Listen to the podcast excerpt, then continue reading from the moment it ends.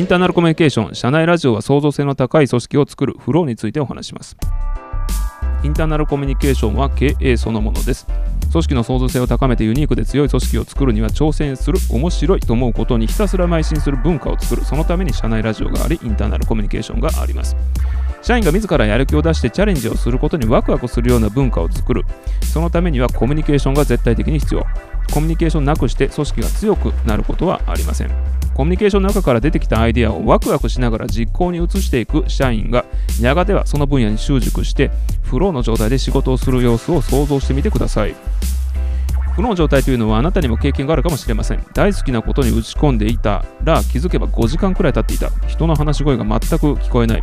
そんなことは一切気にも留めてなくて、耳元で奥様がご飯よって呼んで初めて気づく。その間ずっと夢中になって作業していたなんていうことがあなたには1回や2回経験があるはずです。さて、フロの話ですけれども、フロというのはハンガリー出身のアメリカの心理学者ミハイ・チクセント・ミハイさんが提唱した概念。えー、このフローのフローが発生するにはどのような状態が必要かということをまとめたのがこのえ、まとめました。1、2、3、4、5、6、6点ポイントがあります。1つ目、常にやるべきことが何かを全体像を把握して分かっている。行動すると即座にフィードバックがある。つまり、すぐに結果を自分で分かるっていう状態です。3つ目、チャレンジと能力が釣り合っている。4つ目、今やっていることに完全に集中している。5つ目、完全に没頭して些細なことや思いから、えー、締め出されている。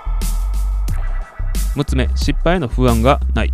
という状態、まあ、つまりその分野ではすごく習熟していて自分はこれ絶対できるんだっていう自信に満ち溢れている状態そしてそれに夢中になれるっていう状態ですねはい私は音楽制作をしている時にフロー状態になることが時々あります。毎日曲を作っているんですが、もうマンネリ化もするんですけれども、同時にやるべきことがマイパターンができてくるわけですね。分かってくるわけですね。で、繰り返し繰り返しやってると、びっくりするようないい曲ができることがあります。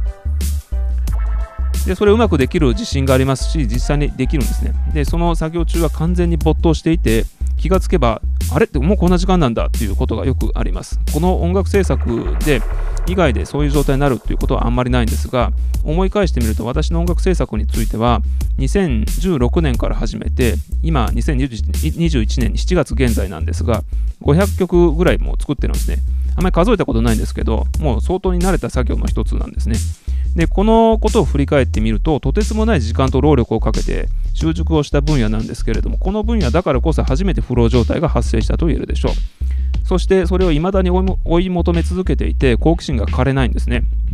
で社員がこのような状態になるということがすごく大事でだからこそ社員の中に潜む内発的な動機づけっていう内発的な動機づけができるようなジャンルは何なんだろうっていうことをしっかりと見抜くっていうことが管理職あるいは、え経営トップには必要なことなんだと思います。でこういうフロー状態になって没頭してずっと労力を出し続けることができる分野っていうのを会社の中で作るっていうことを意識的に行っていくと最高の組織ができるのではないでしょうか。本日は以上です。